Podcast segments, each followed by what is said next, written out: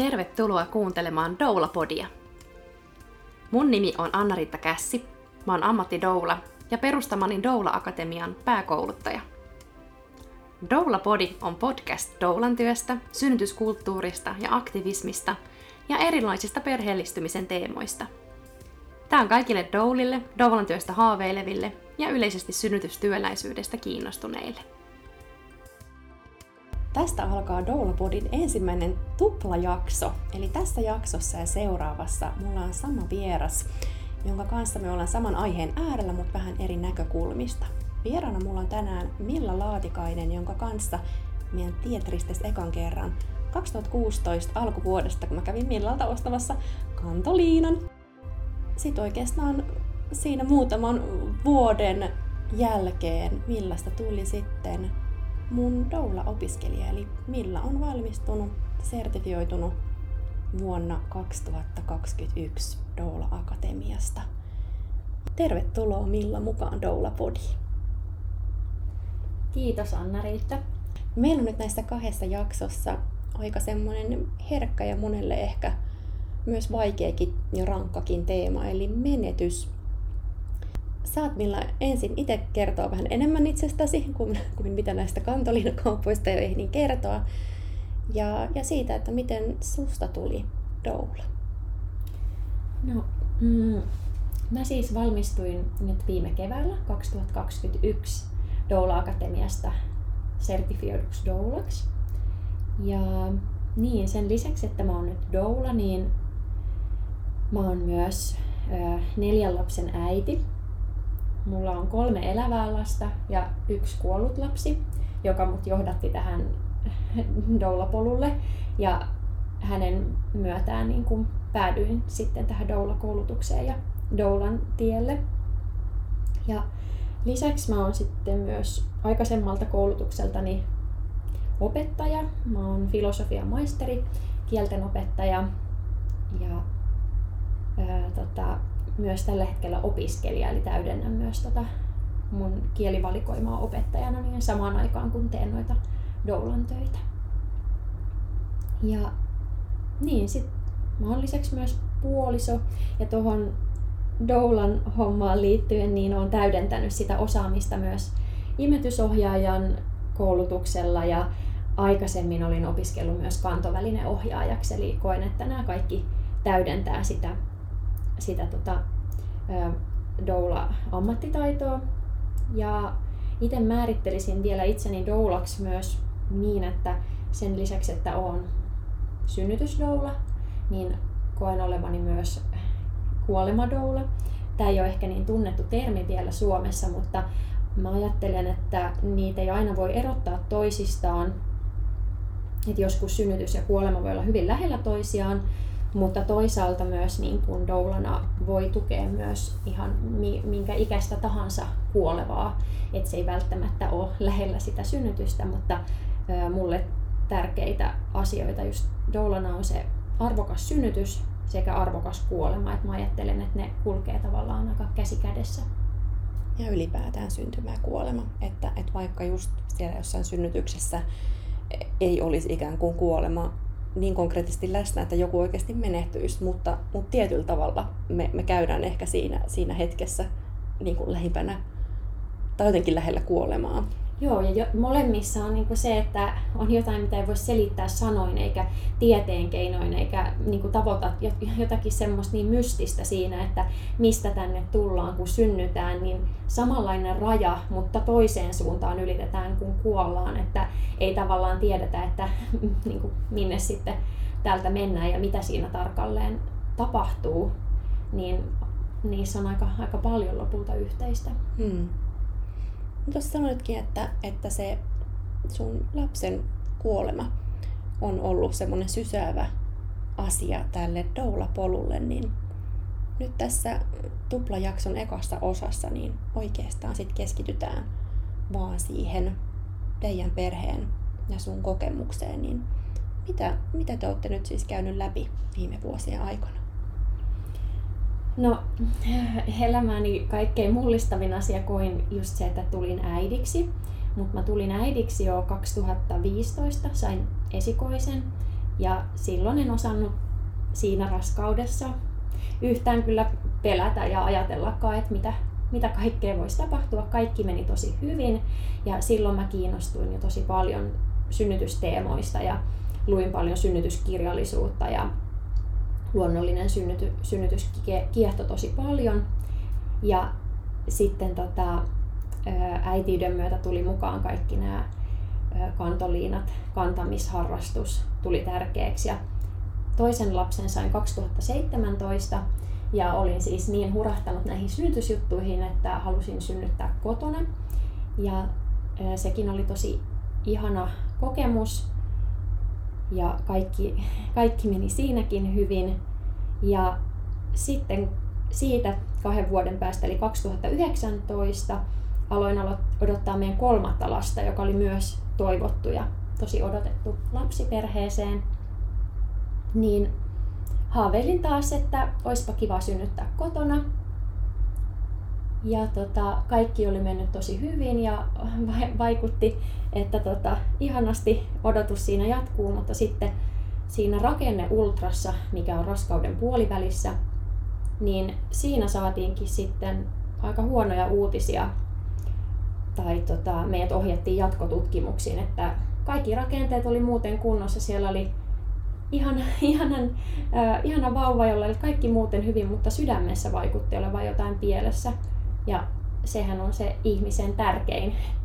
elin, että oikeastaan niin kuin vielä aivojakin tärkeämpi, että miettii, että ilman sitten toimivaa sydäntä ei ole oikeastaan kauheasti edellytyksiä mihinkään muuhun, mutta useimmiten hän nämä, jos on tota, vauvalla sydänvikaa, niin ne on sellaisia, mitkä jollain niin kuin pienillä operaatiolla tai muilla ö, saada, saadaan korjattua, että se on tosi harvinaista, että olisi niin paha sydämen rakennepoikkeama, että se, sitä ei voitaisi korjata. Mutta kävi ilmi sitten tota jo silloin sen raskauden puolivälin jälkeen, kun oltiin niissä tutkimuksissa, että, että siinä on tota, tosi pahoja poikkeamia, tämmöinen niin kuin, ö, sen tota, sydämen toisen vasemman kammion vajaa kehitys, että on niin kuin, näitä kutsutaan semmoisiksi, että sit niin kuin yksi kammioisi yksi kammioiseksi sydämeksi niin kuin siitä tavallaan sit pystyttäisiin operoimaan se sydän mahdollisesti, mutta niin kuin ihan lohduttoman ö, musertava ennuste saatiin siinä. Että tavallaan se haave siitä, että ihanaa perheeseen tulee kolmas lapsi ja on niin kuin miettinyt, että mitäköhän kaikkea elämässä muuttuu ja on hommattu tarvikkeita ja kaikkea asennoiduttu siihen niin kuin, ää, tota, uuteen perheenjäseneen, niin siitä se vaihtuukin se odotus siihen, että odottaakin ja toivoo, että saisi edes muutamia päiviä sen lapsensa kanssa yhdessä, että kumpa mä saisin edes tavata lapsen ja kuinka kohan kauan yhteistä aikaa saa. Että se on niin kuin ihan niin kuin oli valtava mielelle ymmärtää ja käsittää sitä, että miten se vaihtui niin kuin se haave siitä kokonaisesta yhteisestä elämästä vaihtuikin ennusteeseen siitä, että saadaan ehkä muutamia päiviä tai muutamia viikkoja korkeintaan. Oliko sulla niin kuin missään raskaudessa siihen asti koska ollut semmoinen jotenkin ajatus tai pelko, tai oliko se tavallaan juolahtanut sulle mieleenkään, tai oliko esimerkiksi teidän lähipiirissä ollut, ollut sellaisia niin kuin, tapa, tapauksia, että, että olisi, olisi tavallaan jotenkin tullut realistisesti ajatelleeksi, että tästä voi käydä niin kuin, mitä vaan, vai tuliko se tavallaan just ihan täysin, täysin niin kuin puskista? No mulla oli itse asiassa yksi ystävä oli kokenut ö, siitä tota, noin vuotta aiemmin, niin ö, tosi musertavan, vähän vastaavanlaisen tilanteen, että heillä oli myös sujunut odotus tosi hyvin, mutta sitten oli rakenneultrassa käynyt ilmi, että se on niin, kuin niin pahoja rakennepoikkeamia, että he oli sitten tota, päätynyt keskeyttämään sen raskauden. Ja sehän on aika hurja, hurja tilanne, ihan yhtä lailla lapsen menetys, se, että niin kun joutuu keskeyttämään sen, että siinä kohtaa niin kun moni kokee esim. loukkaavana, että puhutaan abortista, koska se on niin kun, täysin niin kun, kyllä, niin kun, ei ole todella, on niin toivottu lapsi ja sit raskaus keskeytetään niin myöhäisillä viikoilla, että jos ajatellaan, että ollaan jo raskauden puoliväli yli menty, niin siinä ollaan jo melkein niillä rajoilla, että terveen vastasyntynyt niin voitaisiin saada tehohoidolla pysyä ihan elossa ja näin, niin tota, siinähän on, niin kuin, että siinä synnytetään se sikiö. Ja, ja tota, se, silloin tuin mun ystävää ja mietin kyllä sitä, että, että ihan kamala kohtalo ja to, tosi niin kuin kauheata, että, että voi, voi käydä noin, että mulla oli niin kuin tavallaan siitä se, että, sitä ennen mä en ollut arvannutkaan, että noin myöhäisessä vaiheessa voi tulla jotain noin radikaalit. Jotenkin oli järjellä ajatellut, että, että kyllä siinä varmaan siinä va- aikaisemmassa ultrassa, siinä niskaturvotusultrassa olisi tullut jotain viitteitä, että jotain olisi pielessä, että, että, että se ajatus, mäkin olin ollut itse asiassa tässä kolmannen lapsen raskaudessa niin 16 viikolla ja ultras, koska se olikin ollut kuukautta pidemmälle, että meillä ei ollut pystytty tekemään niitä niskaturvotusmittauksia ja näitä ne oli jäänyt ohi, mutta 16 viikolla oli näyttänyt kaikki hyvältä, eli mä olin ollut vain kuukautta aikaisemmin siellä kätilön tekemässä ultrassa ja jotenkin ehkä tuudittautunut, että voi kun kaikki näytti hyvältä ja oli niin kuin jo tosi kiintynyt siihen vauvaansa, niin, niin ajattelin jotenkin, että se olisi tullut aikaisemmin ilmi, jos olisi jotain, että sitten oli jo alkanut vähän niin kuin luottaa siihen, että tämä raskaus niin kuin jatkuu ja menee ja ehkä niin kuin tietyllä lailla se, että monethan menee siihen rakenneultraan ajatuksena, että oi kiva saada tietää, onko se tyttö vai poika, mutta sitten ei välttämättä, jos ei ole ollut just lähipiiristä tai kenelläkään mitään, niin ei välttämättä edes niin kuin tuu ajatelleeksikaan, että miten niin kuin paljon, paljon siinä merkitsee se, että, että onko niin vauvalla ne terveet rakenteet ja kuinka voi olla niin kuin tavallaan ihan mitä vaan ilmetä vielä sit siinä vaiheessa. Ja varmasti sellainenkin odottaja, joka lähtökohtaisesti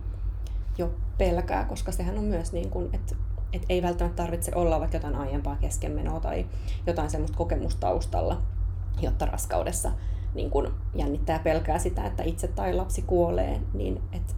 tuleehan se silti, onhan se aina niin kuin pysäyttävä uutinen, vaikka ikään kuin olisi koko ajan niin kuin varautunut pahimpaan, niin ei toi varmasti, mitä te olette kokenut, niin ei se ole varmasti koskaan kenellekään sellainen asia, johon olisi mitenkään voinut niin kuin ei, varautua. Ei siihen pysty. Et just sellainen, että mekin niin kuin, kun kuultiin, että siinä sydämessä varmaan on jotain, että sitä pitää tutkia tarkemmin, niin ajatuksena, että okei, no että kiva saada sitten kuulla, että mitä hän mahdollisesti on luvasta, varmaan jotain sydänleikkausjuttuja ja miten voi varautua elään sitten tämmöisen sydänsairaan lapsen kanssa, mutta ei sellaiseen, niin kuin, että se olisi niin, kuin niin lohduttoman museottava, että ihan oikeasti, että tämä lapsi tulee niin kuin, niin kuin kuoleen, jos ei sitä lähetä palliatiivisin hoidoin operoimaan sitä sydäntä, niin lapsi kuolee syntymän jälkeen siihen, niin ei semmoiseen niin pysty mitenkään varautumaan, enkä usko, vaikka kävisi uudestaan joskus tulevaisuudessa tai tämmöinen tilanne, niin ei, ei, ei sellaiseen vaan niin kuin kykene, että se on jotain niin käsittämätöntä. Miten näiden uutisten jälkeen sitten se niin kuin teidän tilanne siitä eteni ja jatkui, niin kuin kuvasit just sitä, että miten olisit ystävällä, miten he olisit tehnyt sen ratkaisun, että vaikea ratkaisun siitä, että se raskaus keskeytetään, niin minkälaisia niin kuin vaihtoehtoja teillä siinä oli ja miten te, miten te etenitte sitten sen raskauden kanssa tämän tiedon jälkeen? No kauheimmaltahan tuntui se, että joutui sitten niin kuin hyvin raskaiden eettisten päätösten eteen. Että jotenkin sitä ei ehkä ajattelekaan, että mitä se vanhemmuus voi tuoda vastaan, että kuinka niin kuin kamalista asioista joutuu lapsensa puolesta päättämään meillä annettiin kolme vaihtoehtoa ja raskauden keskeytys, eli olisi voinut hakea sitä Valviran erikoislupaa ja ö, sitten tota, raskaus olisi keskeytetty ennen 24 raskausviikkoa. Tämä olisi ollut vielä mahdollista. Ja ö, tota, koska mun ystävällä oli just ollut tämä kokemus, niin mä olin silloin niin kuin miettinyt sitä kovasti ja ö, ehkä se oli auttanut siinä mielessä, että kun oli miettinyt sitä tapahtunutta, niin mä tiesin heti, että mä en pysty siihen. Että se, mä kunnioitan siis kaikkia jotka, ja ymmärrän, että, että se niin kuin monelle tuntuisi eettisemmältä valinnalta ja niin kuin oikeammalta, mutta mulla tota, kun oli, oli just se, että ennuste oli se, sit se, että jos ei keskeytetä raskautta, niin vauva todennäköisesti voi hyvinkin niin kuin kasvaa täysaikaiseksi vauvaksi ja elää niin kuin muutaman päivän ikään kuin normaalina vauvana. Että, että niin kauan kuin se sikiöaikainen verenkierto siellä toimii, niin vauvalla on ikään kuin kaikki hyvin. Et sitten vasta kun sen sydämen pitäisi niin kuin syntymän jälkeen ruveta toimimaan omillaan, niin silloin niin kuin tulee kuolemaan siihen. Niin tämä tota, kun kysyin sitten, että kuinka paljon siinä voi joutua kipua kokea ja muuta, että kun tota, toi kardiologi sanoi, että siinä saa niin kun sellaiset, sit kun se kuoleminen alkaa, niin kipu, kipulääkkeet, että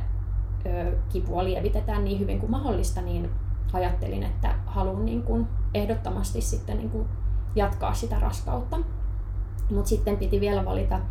että joo, jatkaa raskautta, mutta periaatteessa, että mihinkä asennoituu, että sitten vauvan syntymän jälkeen, jos vauva syntyy elävänä ja näin, niin sitten tota, jos edelleen se sydän näyttäisi tutkimuksissa samalta, mitä vatsan läpi on tutkittu, niin sitten olisi niin kuin vaihtoehtona se saattohoito syntymän jälkeen, eli ei tavallaan tehdä mitään muuta kuin vaan lievitetään sitten mahdollisia kipuja ja vauva sitten menehtyy siihen, kun se sikiöaikainen verenkierto lakkaa toimimasta, eli semmoinen valtiotiehytyhteys sulkeutuu, mikä sulkeutuu siis kaikilla noin muutaman päivän ikäisestä viimeistä yleensä kuukauden ikään mennessä, niin,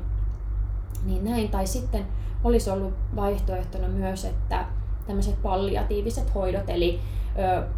useita avosydänleikkauksia, isoja sydänleikkauksia heti niin kuin syntymän jälkeen ensimmäinen ja sitten vielä,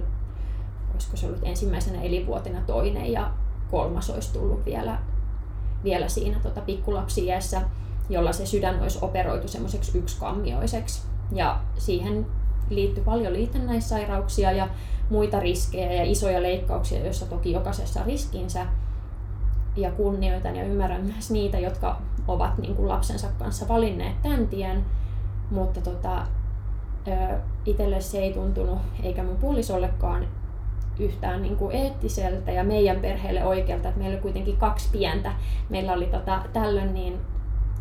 kaksi- ja neljävuotiaat nämä isommat lapset, niin se, että olisi sitten hyvin sairas kolmas lapsi, jonka kanssa oltaisiin paljon sairaalajaksoja ja muutenkin niin kuin semmoista sairaalapsen elämää, niin mietittiin niin kuin myös sitä kokonaisuutta, että, että jo, jollain tapaa, että miten me voidaan tarjota mm. just tälle meidän lapselle meidän näkökulmasta se arvokkain mahdollinen elämä, joka meidän näkemyksen mukaan olisi sitten hänelle niin kuin lempein. Ja teidän niin kuin voimavarat huomioon Ja meidän voimavarat mm. huomioon ottaen. Ja sehän on, on niin kuin äärimmäisen raskas eettinen päätös tehdä, niin kuin mä koen, että ihan jokainen noista ratkaisuista, koska sitten mm,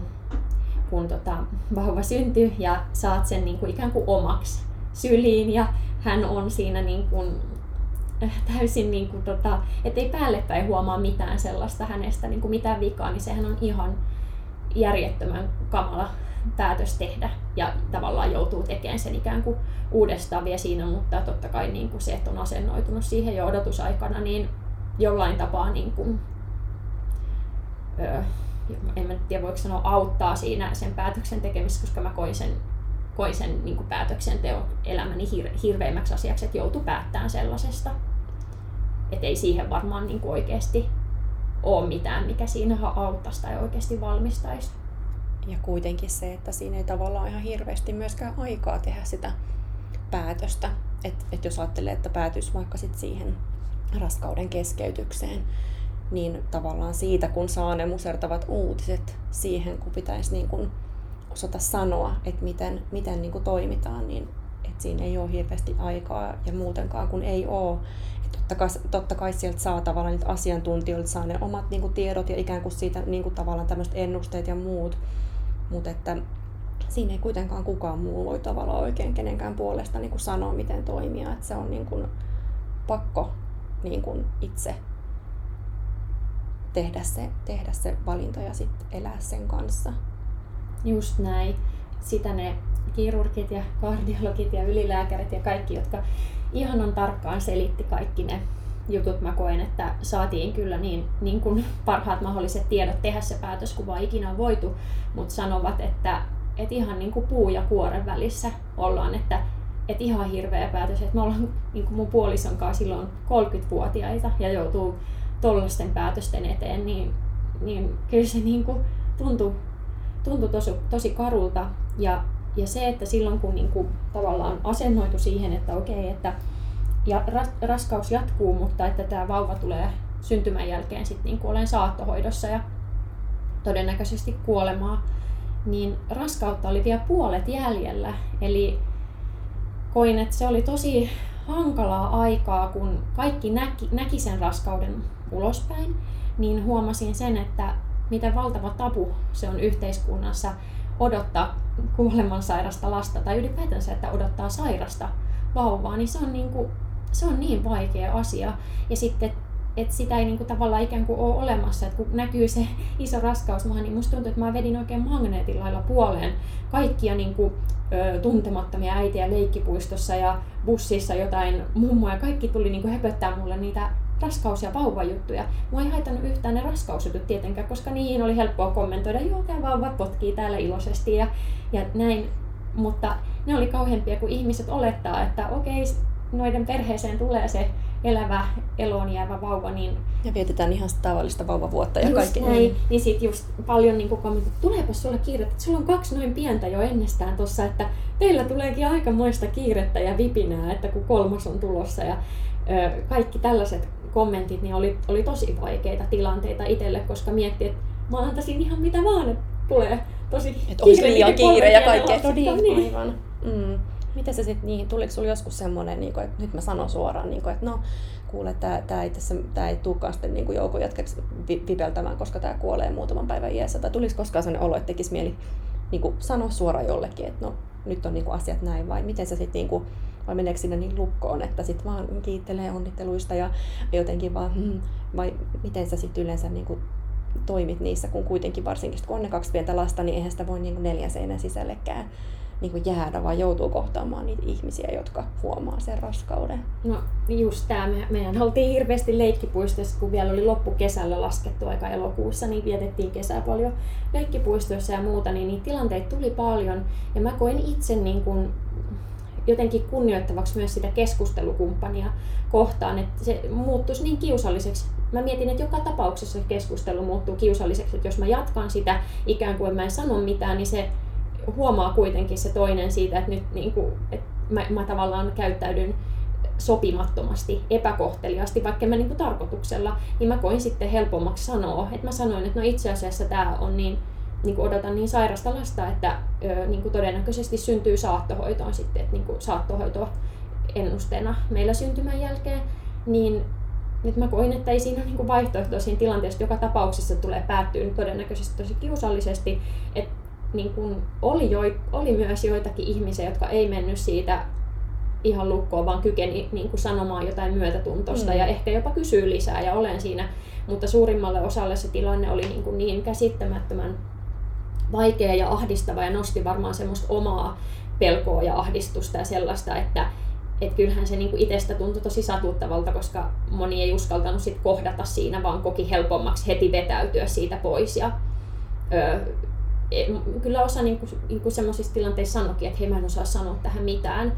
Mutta tota, huomasin jo silloin, että, että se on niin kuin sosiaalisesti tosi raskas tilanne ja olisi niin jotenkin toivonut, että voiko olisi saanut semmoisen kehorauhan, että se raskaus ei, ei jotenkin olisi näkynyt muille päin, että olisi saanut paljon rauhassa. Ja itsellä ehkä jäi tuosta niin ikuisesti se, että jos on jossain raskaana olevankaan juttelee, niin et ei niin kuin itse kysele sillä tavalla mitään sinne pidemmälle, että jos toinen tuo sitä raskautta itse puheenaiheeksi, niin sitten voi jutella just, että no liikkuuko se, onko se vauva hereillä nyt jotakin semmoista, mikä liittyy just tähän hetkeen, jolloin se toinen voi itse valita, mitä kertoo, koska ikinä ei voi tietää sitä tilannetta, että onko se sille toiselle niin kuin semmoinen, kokeeko hän niin kuin miellyttäväksi ja turvalliseksi puhua siitä. Et ei lähdetä kysymään, että oletteko te jo hankkinut sitä ja tätä vauvaa varten ja muuta sellaista. Ja mä oon välillä itse miettinyt sitä, kun, kun, niin kun totta kai on myös varmaan ehkä vasta oman vanhemmuuden ja oman, niin kuin ennen omia lapsia, kun oli ulkoinen, toi kohdulkoinen raskaus ja, ja, ja mikä tavallaan sit varjosti varsinkin sitä niin kuin esikoisen raskausaikaa, mutta että, että on tavallaan tullut sitä ymmärrystä siitä, että et, et, et, et ylipäätään A-lapset ei ole niin kuin itsestäänselvyys ja just niin täysin normaalisti etenevä elävän vauvan, täys, täysaikaisen elävän vauvan synnytyksen päätyvä raskaus ei ole mikään itsestäänselvyys.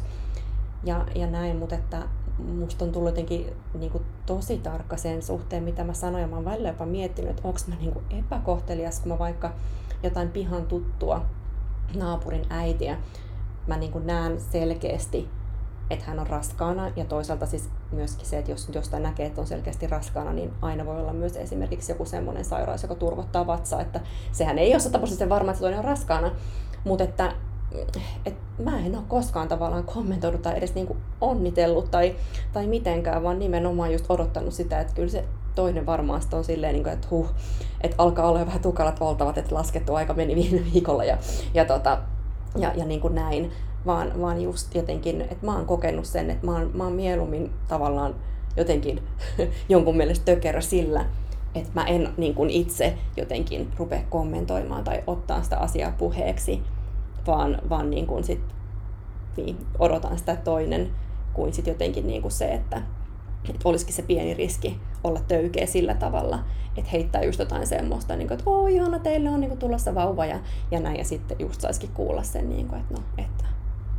va- niin vauva ja... tulee ehkä muutamaksi päiväksi ja sitten me menetetään se, että et jotenkin niin kuin,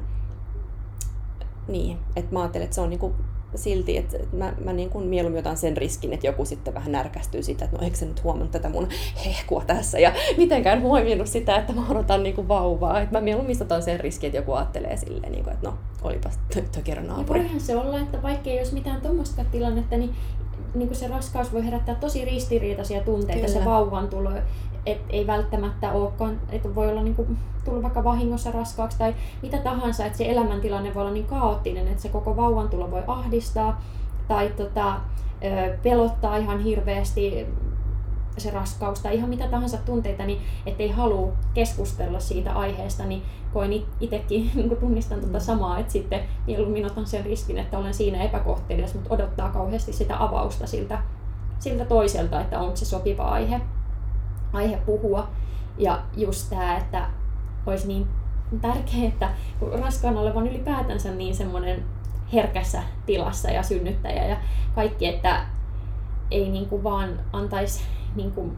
omien minkään mielipiteiden tai tämmöisten niin kuin vaikuttaa siihen toiseen. Että mä itse koin niin kuin, ö, mua niin kuin, itteni tuntui vaikeammalta se, kun silloin vielä, kun että mä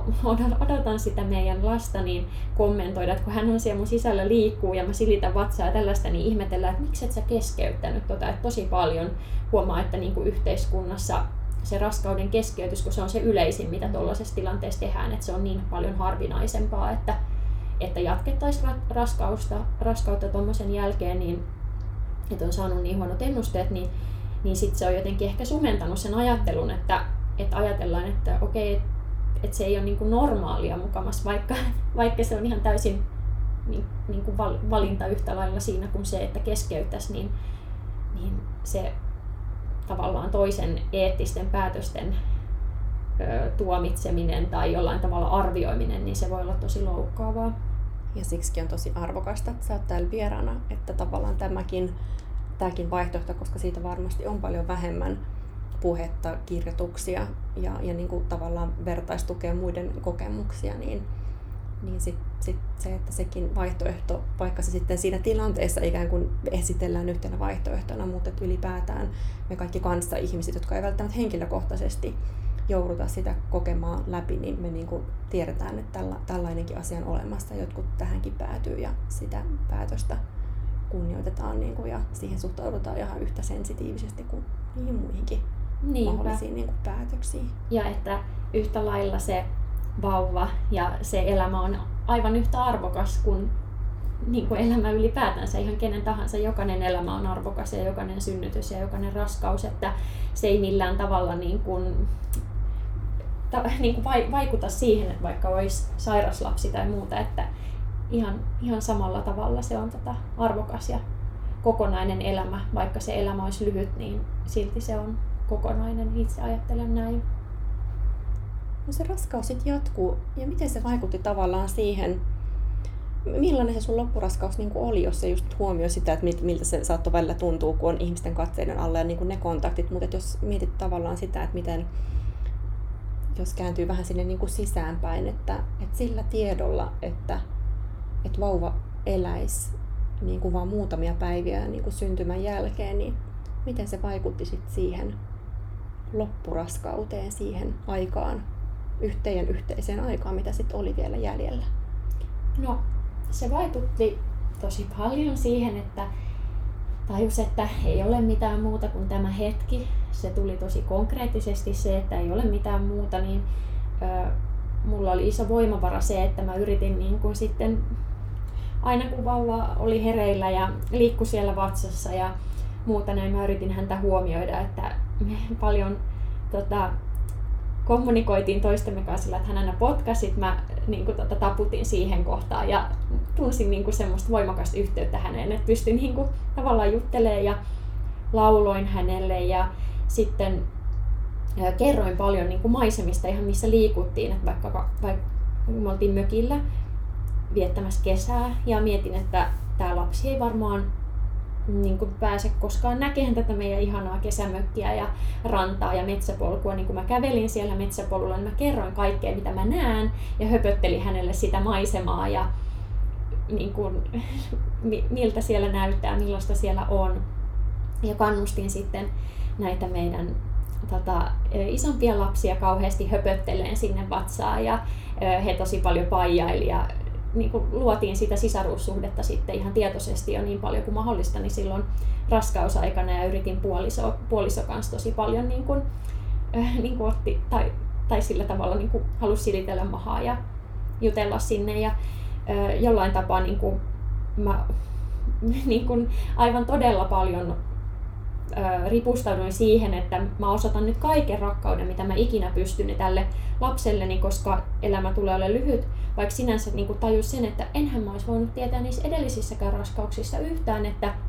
että ne, miten niissä menee, että ei ole oikeasti mitään muuta tässä elämässä kuin se hetki, että se on tavallaan aina tärkeää osoittaa sitä rakkautta, että on tärkeää, mutta jotenkin se konkretisoitu sillä kun tuntuu, että on niin kuin joku tiimalasi, joka on käännetty, että siinä ne hiekanjyvät vaan tippuu koko ajan ja aika vähenee, niin ajattelin, että se kohtuelämä, tai vauvan kohtuelämä, niin kuin tiesi, että se tulee olemaan niin iso osa hänen elämäänsä, että mä ajattelin, että haluan tehdä siitä niin merkityksellisen kuin voi ja niin lempeen. Ja myös se synnytykseen valmistautuminen koin sen sitten tärkeäksi, että toivoin voivani tarjota hänelle niin lempeän syntymän maailmaan kuin mahdollista. Ja osittain myös se, että itse pystyisin olemaan mahdollisimman hyvässä kunnossa heti siinä syntymän jälkeen jotta en menettäisi niin kuin yhtään semmoista hetkeä siksi, että olisin jossain vaikka lääkepöllyissä tai muuta, niin se oli mulle itselle tosi tärkeä ja ehkä vähän pakkomielteinenkin asia, että mulla oli, mä niin kuin oikein pelkäsin sitä, että mä en vaan joudu ottaa sit mitään lääkkeitä siinä synnytyksessä tai mitään, mikä vaikuttaa siihen, että onneksi, onneksi se meni sitten niin kuin jotenkin tosi lempeästi se synnytys, että koin, että että jotakin voimia oli puolellani siinä, että sain synnyttää hänet sitten niin ihanasti ja lempeästi tota, siellä, siellä tota naisten klinikalla vesiammeeseen. Ja mulla oli doula tukena. Mä hänet aika myöhäisessä vaiheessa ehkä pyysin mukaan Mä tajusin nimittäin, kun meillä piti tulla se kotisynnytys silloin ennen kuin tämä koko raskaus muuttui ja kääntyi näin, niin sitten mä kysyin tätä kotikätilöä, että olisiko hän muuten voinut tullakin sinne synnytykseen mukaan doula-roolissa. Ja koin, että sekin oli tosi tärkeä tuki sitten, koska se suruhan oli koko ajan läsnä. Se oli siinä raskaudessa ja se oli siinä synnytyksessä. Ja siitä myös koin syyllisyyttä välillä, että olisi halunnut vaan niin kuin ikään kuin välittää sille vammallensa niin kuin sitä rakkautta ja iloa ja onnea, mutta eihän se ollut mitenkään mahdollista, että se suru vaan väistämättä oli siinä koko ajan rinnalla. Ja kyllä mä myös ajattelen niin, että onhan suru myös niin kuin rakkautta. Tai jotenkin, että eihän me surrataisi ihmisiä tai niin kuin ihmisten menetystä tai, tai ei tarvitse aina olla kuolemastakaan kyse, mutta mitä tahansa niin kuin surua aiheuttavia asioita elämässä, niin eihän sitä suruun kokisi, jos ei olisi sitä jotain rakkautta, sitä jotain ihmistä tai asiaa, jotain kotia tai aluetta tai mit, mitä vaan jotenkin semmoista itselle tärkeää kohtaan. Et siinä mielessä niin kun onhan se surun kokeminen ja sen niin kun ilmaiseminen myös omanlaisensa rakkauden osoitus. On. Mä itse ajattelen just sitä surua, joka tuli sitten jo silloin pysyvästi elämään ja erittäin voimakkaasti sitten vielä tämän kuoleman, lapsen kuoleman jälkeen, että se suru kertoo just siitä rakkaudesta siihen mun lapseeni, että yhtä lailla kuin en mä koskaan rakkaa, lakkaa rakastamasta tätä lasta, niin en mä voi lakata myöskään suremasta sitä, että hän kuoli, koska tavallaan se suru ja rakkaus tulee olemaan aina, aina käsi kädessä siinä. Sanoit siitä, että loppujen lopuksi sitten synnytys onnistui just niin kuin mitä olit niin kuin toivonutkin ja vauva sai sen lempeän syntymään siihen, siihen kohdun jälkeisen tai ulkopuolisen elämään, mikä hänellä vielä sit siinä odotti, niin miten sitten heti sen synnytyksen jälkeen tai miten ne niin kuin päivät sen jälkeen sitten kuluu ja mitä tapahtuu? No, mm, toiveeni mukaan tosiaan sain synnyttää siellä ammeessa ja sain heti itse nostaa vauvan syliin ja samalla mun puoliso piti mua sylissä, eli hän oli siellä ammeessa kanssa, että me saatiin tämä vauva syliin ja se oli ihan, mä muistan sen niin, niin ö, piirtyy, kun se olisi tapahtunut ihan just äsken, kun mä mietin sitä, että hänellä oli sellaiset vaaleat ihanat hiukset, hän oli poika. Ja hän katsoi heti silmiin. Mun mielestä jotenkin jännä, että niin, niin just vastasyntynyt voi katsoa jotenkin niin syvälle silmiin, mutta hän katsoi niillä sinisillä silmillä jotenkin ihan sillä, että kiitos, kun sain tulla tänne. Et mä mietin siinä hetkessä vaan, että, että vaikka mä saisi mitään muuta kuin tämän hetken, niin kaikki tämä on ollut sen arvosta ja onneksi onneksi hän on nyt siinä, että onneksi tämä raskaus ei keskeytynyt, onneksi hän ei kuollut kohtuun, onneksi hän jaksoi niin kuin tähän asti. Et se oli jotenkin niin kuin ihan, ihan mieletön hetki. Ja sitten siitä päästiin siirtymään siihen sairaalan sänkyyn ja mä sain pitää ihokontaktissa, sain ensi imettää. Tämä vauva oli jotenkin, niin kuin, jotenkin siitä katseesta näki semmoinen vanha sielu tai puhutaan tämmöisistä, että joku niin kuin vaikuttaa siltä, että hän tietää kohtalonsa, että hän vaikutti siltä, että tietää, että ei ole niin kuin, aikaa hukattavaksi, niin hän osasi heti sille rinnallekin hakeutua jotenkin tosi nopeasti ja teki ne niin kuin kaikki merkit siihen rinnalle hakeutumiseen sillä nopealla tahdilla, alkoi syömään ihan täydellisellä imuotteella ja sain imettää häntä ja sitten oli tota, mun ja puolison toiveesta, niin oli heti se kasteet, oli tota, sairaalapappi, jonka kanssa oltiin käyty juttelemaan raskausaikana, niin hän tuli sinne synnytyssaliin. Sinne tuli itse asiassa hirveästi porukkaa. Öö, siellä salissa oli ihan kauheasti kaikki, kun tuli se pappi ja sitten sinne tuli jotain lääkäriä ja siellä oli niinku kaikki, kaikki oli siis hyvin vauvalla. Mutta joten, jotenkin semmoinen, että tajusin, että siinä oli niinku hirveä kiire sit, tai, tai tavallaan se, että ensin imetyskaste ja sitten öö, tota, mun puoliso lähti sitten viemään vauvaa, hänet piti viedä tota, ultraäänitutkimukseen, missä tutkitaan vielä varmistetaan se sydämen diagnoosi, mutta siihenkin me oltiin mietitty, että hän vie niin kuin ihokontaktissa, että otti vauvan niin kuin paidan sisälle ja kaikki yritettiin tehdä niin le- lempeästi kuin voi, mutta mä jäin sitten niin kuin Doulan kanssa sinne synnytyssaliin odottelemaan, se oli aika pitkä se tutkimus, hän ollut varmaan ainakin yli tunnin poissa. Ja sitten sain vielä imettää ja sitten tota, kuultiinkin jo niitä tuloksia, niin siinä tulikin niin kuin yllätys, että tavallaan oltiin asennoiduttu siihen, että se on niin selkeä se diagnoosi, että sitten saattohoito aloitetaan, tai, tai tavallaan, että oltiin varustettu siihen, että saadaan olla koko ajan tämän meidän lapsen kanssa lähekkäin ja yrittää niin kuin taata hänelle niin lempeä ja ihana elämä siinä lähekkäin, että meitä ei eroteta toisistaan ja ettei vaan niin kuin menetetä hetkeäkään. Mutta tämä, nämä kardiologit oli sitten miettinyt, että siinä saattaisikin olla joku niin kuin ihan joku 0,3 millimetrin mahdollisuus, että voitaisiin niin kuin ehkä korjaus leikata se sydän kaksikammioiseksi. Ja että se on niin kuin tärkeää vielä varmentaa uusilla tutkimuksilla.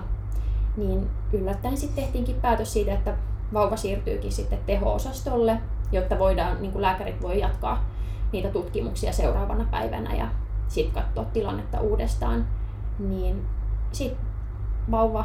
lähtikin sinne tota uuden lastensairaalan puolelle, jossa Helsingissä siis hoidetaan nämä sydän, sydänsairaat vauvat. Eli meillä hassu tilanne siinä, että meillä on naisten klinikalla sit perhehuone puolisonkaan ja vauva on siinä viereisessä rakennuksessa sairaalassa. Koko ajan me haluttiin tietenkin olla siellä teho-osastolla hänen kanssaan, mutta siellä ei esim. voinut yöpyä,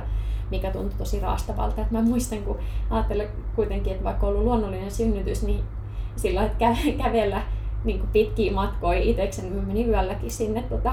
laulaan tuutulauluja hänen vierelleen ja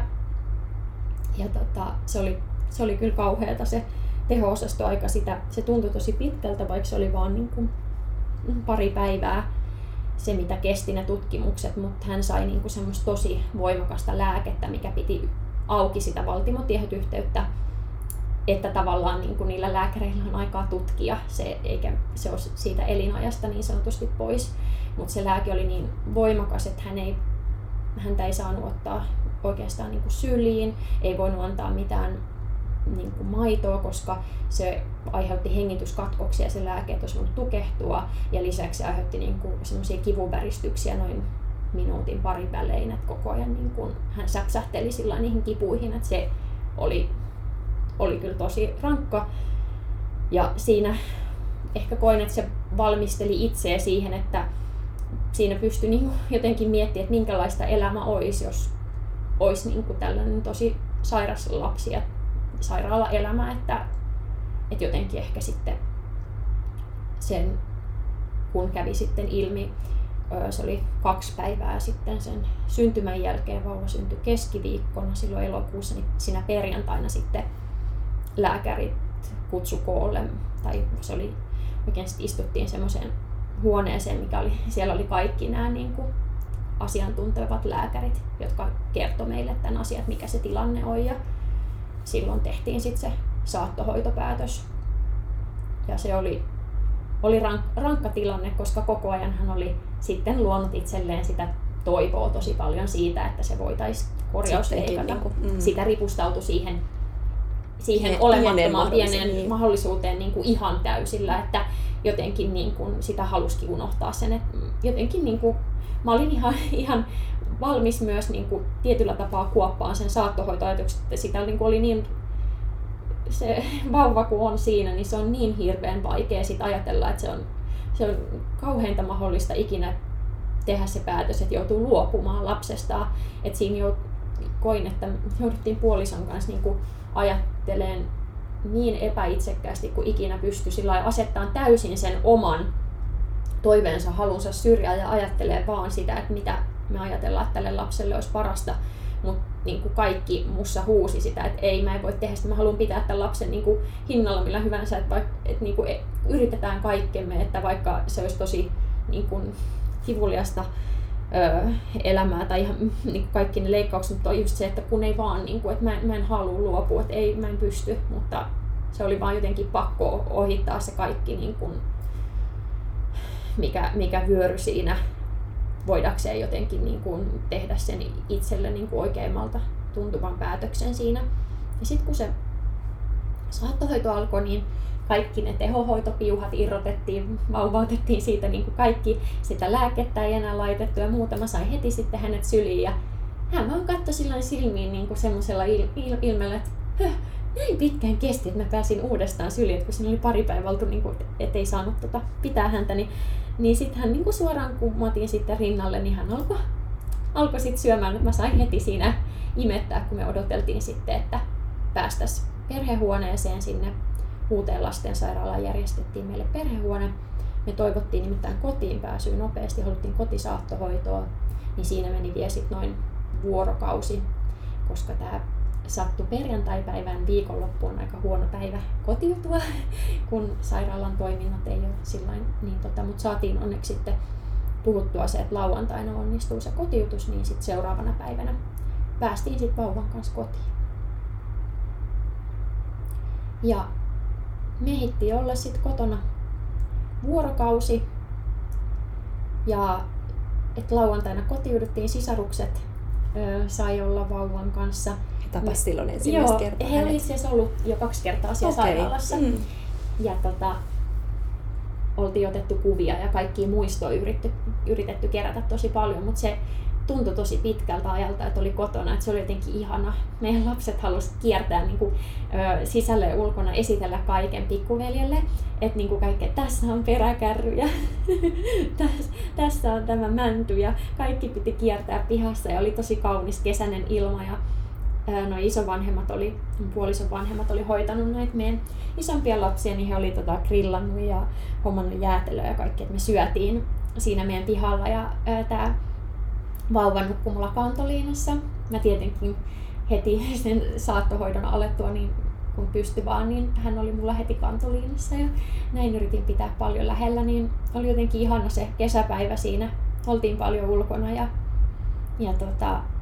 siis, niin kuin sisällä luettiin yhdessä ja ne oli niin innoissaan pikkuveljestä, jotenkin ihasteli häntä ihan hirveästi. Ja siinä tuli just se illuusio, että ajattelin, että voi kun mä saisin niin monta päivää kuin mahdollista, koska ei ollut yhtään tietoa, että voiko hän elää vielä vaikka päiviä vai jopa viikkoja vai jopa kuukauden. Ei ollut niin kuin, että oli vaan niin kuin tässä hetkessä olla ja ei voi tietää yhtään tulevasta. Että tavallaan se kello tikittää koko ajan, mutta eihän sitä mitenkään pysty koko aikaa olemaan sillä, että no niin, nyt on vaan tämä hetki, tämä hetki, mä ihan täysillä joka aistilla nyt niin kuin tästä näin, vaan sitä niin kuin, jotenkin niin kuin totta kai toivoo, että no voi vitsit, että niin kuin jos vielä saadaan huominen ja ylihuominen, niin sitten mä soitan valokuvaajan meille ottaa meistä perhekuvia ja sitten me voitaisiin tehdä sitä yhdessä ja niin kuin sitä ajatteli niin kuin, kun varkain lähti ajattelemaan kuitenkin, että ehkä me saadaan vielä se päivä ja ehkä päästään vielä maanantaihin ja tiistaihin ja muuta. Mutta sitten siinä seuraavana yönä jo huomasin, kun hän heräili sitten yöllä niin kuin semmoista kipuitkua itkee, että et hänellä on kipuja ja siitä niin kuin aistin, että nyt niin kuin on jotain pielessä ja silloin kun sit sunnuntai-aamu valkeni, niin silloin ymmärsin puolisoni kanssa, että, että hän tulee alkaa niin kuin kuolemaan, koska meillä oli kerrottu, että sit siinä kohtaa, kun hän ei jaksa enää syödä rintaa, niin, sit, niin kuin, se on jo aika semmoinen merkki, että niin kuin se kunto alkaa heikkenee sit nopeasti. Koska siihen asti hän oli ollut kuin ikään kuin ihan normaali, ihan, ihan, ihan kuin normaali vauva. Mutta tota, siihenkään en koe, että mitenkä tässä yhteiskunnassa tai aiemmassa elämässä olisin niin kuin saanut mitään valmiuksia kohtaan sitä kuolemista, että että millaista on niin kuin kuoleminen, kuolema. Jotenkin sitä oli ajatellut, että se kuolema tulee niin kuin yhtäkkiä, että sit sitä on vaan niin kuin kuollut, että se tulee, mutta se voikin olla niin kuin tosi hidas ja pitkällinen ja myös kivulias.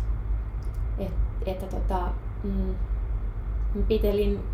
yli 10 tuntia mun puolison kanssa vau, meidän sitä vauvaa sylissä ja siliteltiin häntä ja kun hän teki sitä kuolemaa, että kyllä mä koen, että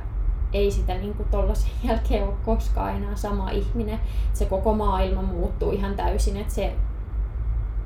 hidas hyvästely ja se, että niin kuin se kallisarvoisin ihana vastasyntynyt, jonka on just saanut, niin joutuukin niin kuin luopuu hänestä. Et kyllä, kyllä se on niin kuin tota, en mä oikeastaan osaa kuvitella mitään rankempaa, mitä olisi voinut kokea. Kiitos Milla, kun sä jaoit, jaoit tämän sun oman kokemuksen ja ja me ensi jaksossa sitten tullaankin puhumaan sit siitä näkökulmasta, että minkälaista niin kun doulan tukea tämmöisissä perheissä, joissa on menetystä kohdattu aiemmin tai sitä kohdataan siinä raskaudessa tai synnytyksessä, niin miten doula voi olla tukena? Ja toisaalta just se, että koskaan me ei voida kellekään lupata mitään ja mitä, mitä vaan voi niin kuin tapahtua, niin kuka tahansa meistä doulistakin voi ihan yhtäkkisesti päätyä sellaiseen tilanteeseen, jossa perhe kokeekin suurta surua, vaikka oltaisiin lähetty siihen doulasuhteeseen odottaen sitä, sitä ihan tervettä täysaikaisena syntyvää vauvaa ja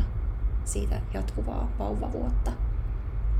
Ja varmasti sitten vielä ensi jaksossa kuullaan paljon sellaisia käytännön vinkkejä myös siihen, että että miten sitten tavallaan sen, minkälaisia esimerkiksi muistoja ja puhutaan ehkä sitten enemmän siitä, siitäkin, että miten sitten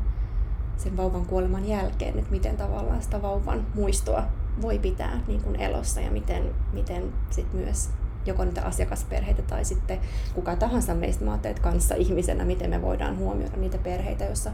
lapsi on menehtynyt, millä tavalla me voidaan tavallaan osoittaa perheelle myös sitä, että, että se lapsi on ollut olemassa ja, ja häntä ei unohdeta ja että hänestä saa puhua. Niin palataan niihin teemoihin sitten seuraavassa jaksossa. Kiitos vielä tosi paljon, kun jaot näin henkilökohtaisen kokemuksen. Kiitos. Kiitos, kun kuuntelit tämänkertaisen jakson.